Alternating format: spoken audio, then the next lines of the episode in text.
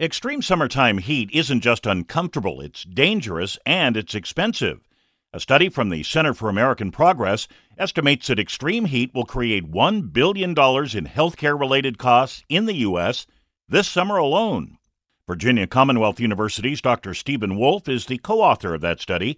He says the problem of heat related illnesses is getting progressively worse. It's becoming more common. Uh, with climate change, we're seeing hotter weather and more heat waves. And with that, people are getting higher exposure to days of extreme heat. The net result? And with that comes heat related illness and heat exhaustion, and that requires uh, visits to the emergency room and hospital. And that drives healthcare related costs up to the tune of a billion dollars this summer alone. What can be done about it? We'll look at that next time. For this and more health news, go to WCBS880.com slash health.